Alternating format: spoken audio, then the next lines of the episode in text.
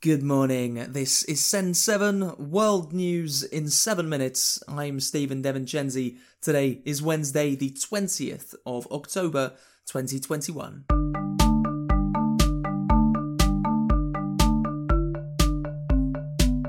Starting in the Americas today, in the United States, former President Donald Trump is suing the Congress committee that is investigating the riot at the US Capitol on the 6th of January. Trump is aiming to block access to documents about his final months in the White House and what happened on the day of the riot. Five people died during the attack, and four police officers present have committed suicide since the riot. Trump also testified this week in a case against him by protesters who say that they were assaulted by his security team in 2015. The protests were after Trump, who was then a candidate for president, called Mexicans rapists. They're bringing crime, they're rapists. In Ecuador, indigenous people have demonstrated against a plan by President Guillermo Lasso to increase the production of oil. Lasso is hoping to increase foreign investment in Ecuador's jungle areas. Leaders of indigenous communities from the Amazon have said that the plans will destroy their homes and kill their culture. Also in Ecuador, President Lasso declared a state of emergency yesterday because of a rise in drug related violence. Lasso said that the army will be in the street. Europe. In the United Kingdom, the government has made an agreement with billionaire Bill Gates to invest in renewable energy. Speaking yesterday, Bill Gates and Prime Minister Boris Johnson said that the aim of the deal was to reduce the cost of green technologies. We'll be funding these projects jointly next year. Uh, uh, the UK's already got a number of applications coming in. We have lots of small companies that are inventing better technology. The developing world has got to be given the, the help it needs to decarbonize. Why should you? We in the UK, uh, we've been pumping this stuff into the air for, for 200 years. Those countries haven't. Uh, and uh, they're going to need help to, to, to reduce their CO2 output. But the only way that, that, that that help can be given in the, in the volume required is with, with massive private sector investment. In Germany, a trial has started of a 96 year old woman accused of Nazi war crimes.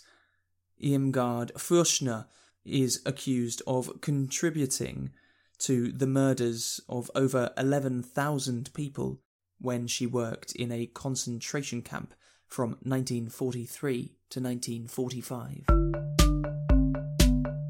Asia. In Iraq, there were protests yesterday from the Fatah alliance saying that there was a fraud in the parliamentary elections Elections on the 10th of October gave the most seats to followers of the Shiite leader Muqtada al Sadr, who is against all foreign intervention in Iraq. Pakistan has reported that an Indian submarine has entered its waters. Khadija Tahir reports. The Pakistani Navy has reported that it detected and blocked an Indian military submarine from entering Pakistani waters last Saturday. This is the third time the Pakistani military has reported an Indian submarine trying to enter its waters since 2016. A video has been released showing the alleged submarine south of the coast of Karachi, Pakistan's largest city. There has been no response from the Indian government or military. Pakistan and India share a border and have had an unstable relationship since gaining independence from the British in 1947. Japan's Prime Minister Fumio Kishida has said that contaminated water from the Fukushima nuclear plant must be released into the sea. Kishida said that the water will be extremely diluted and safe. It is expected that the slow release of over 1 million tons of contaminated water will take decades. Africa, Mali's government has asked its Islamic Council to start talks with Al Qaeda, the Islamist jihadist group. Al Qaeda has been fighting Mali's government for 10 years. Senegal has said it has seized over 2,000 kilograms of cocaine, its biggest ever drug seizure. It is becoming more common for cocaine traffickers to use Africa as a route to bringing drugs into Europe. And in Liberia, President George Weah has praised an 18 year old who found and returned $50,000 to a businesswoman, Emmanuel Tuloe, who left school so that he could work as a motorcycle taxi driver, found the money and gave it back to the woman.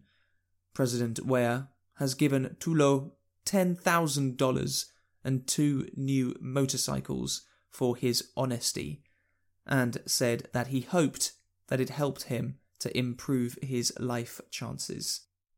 That's your world news for today.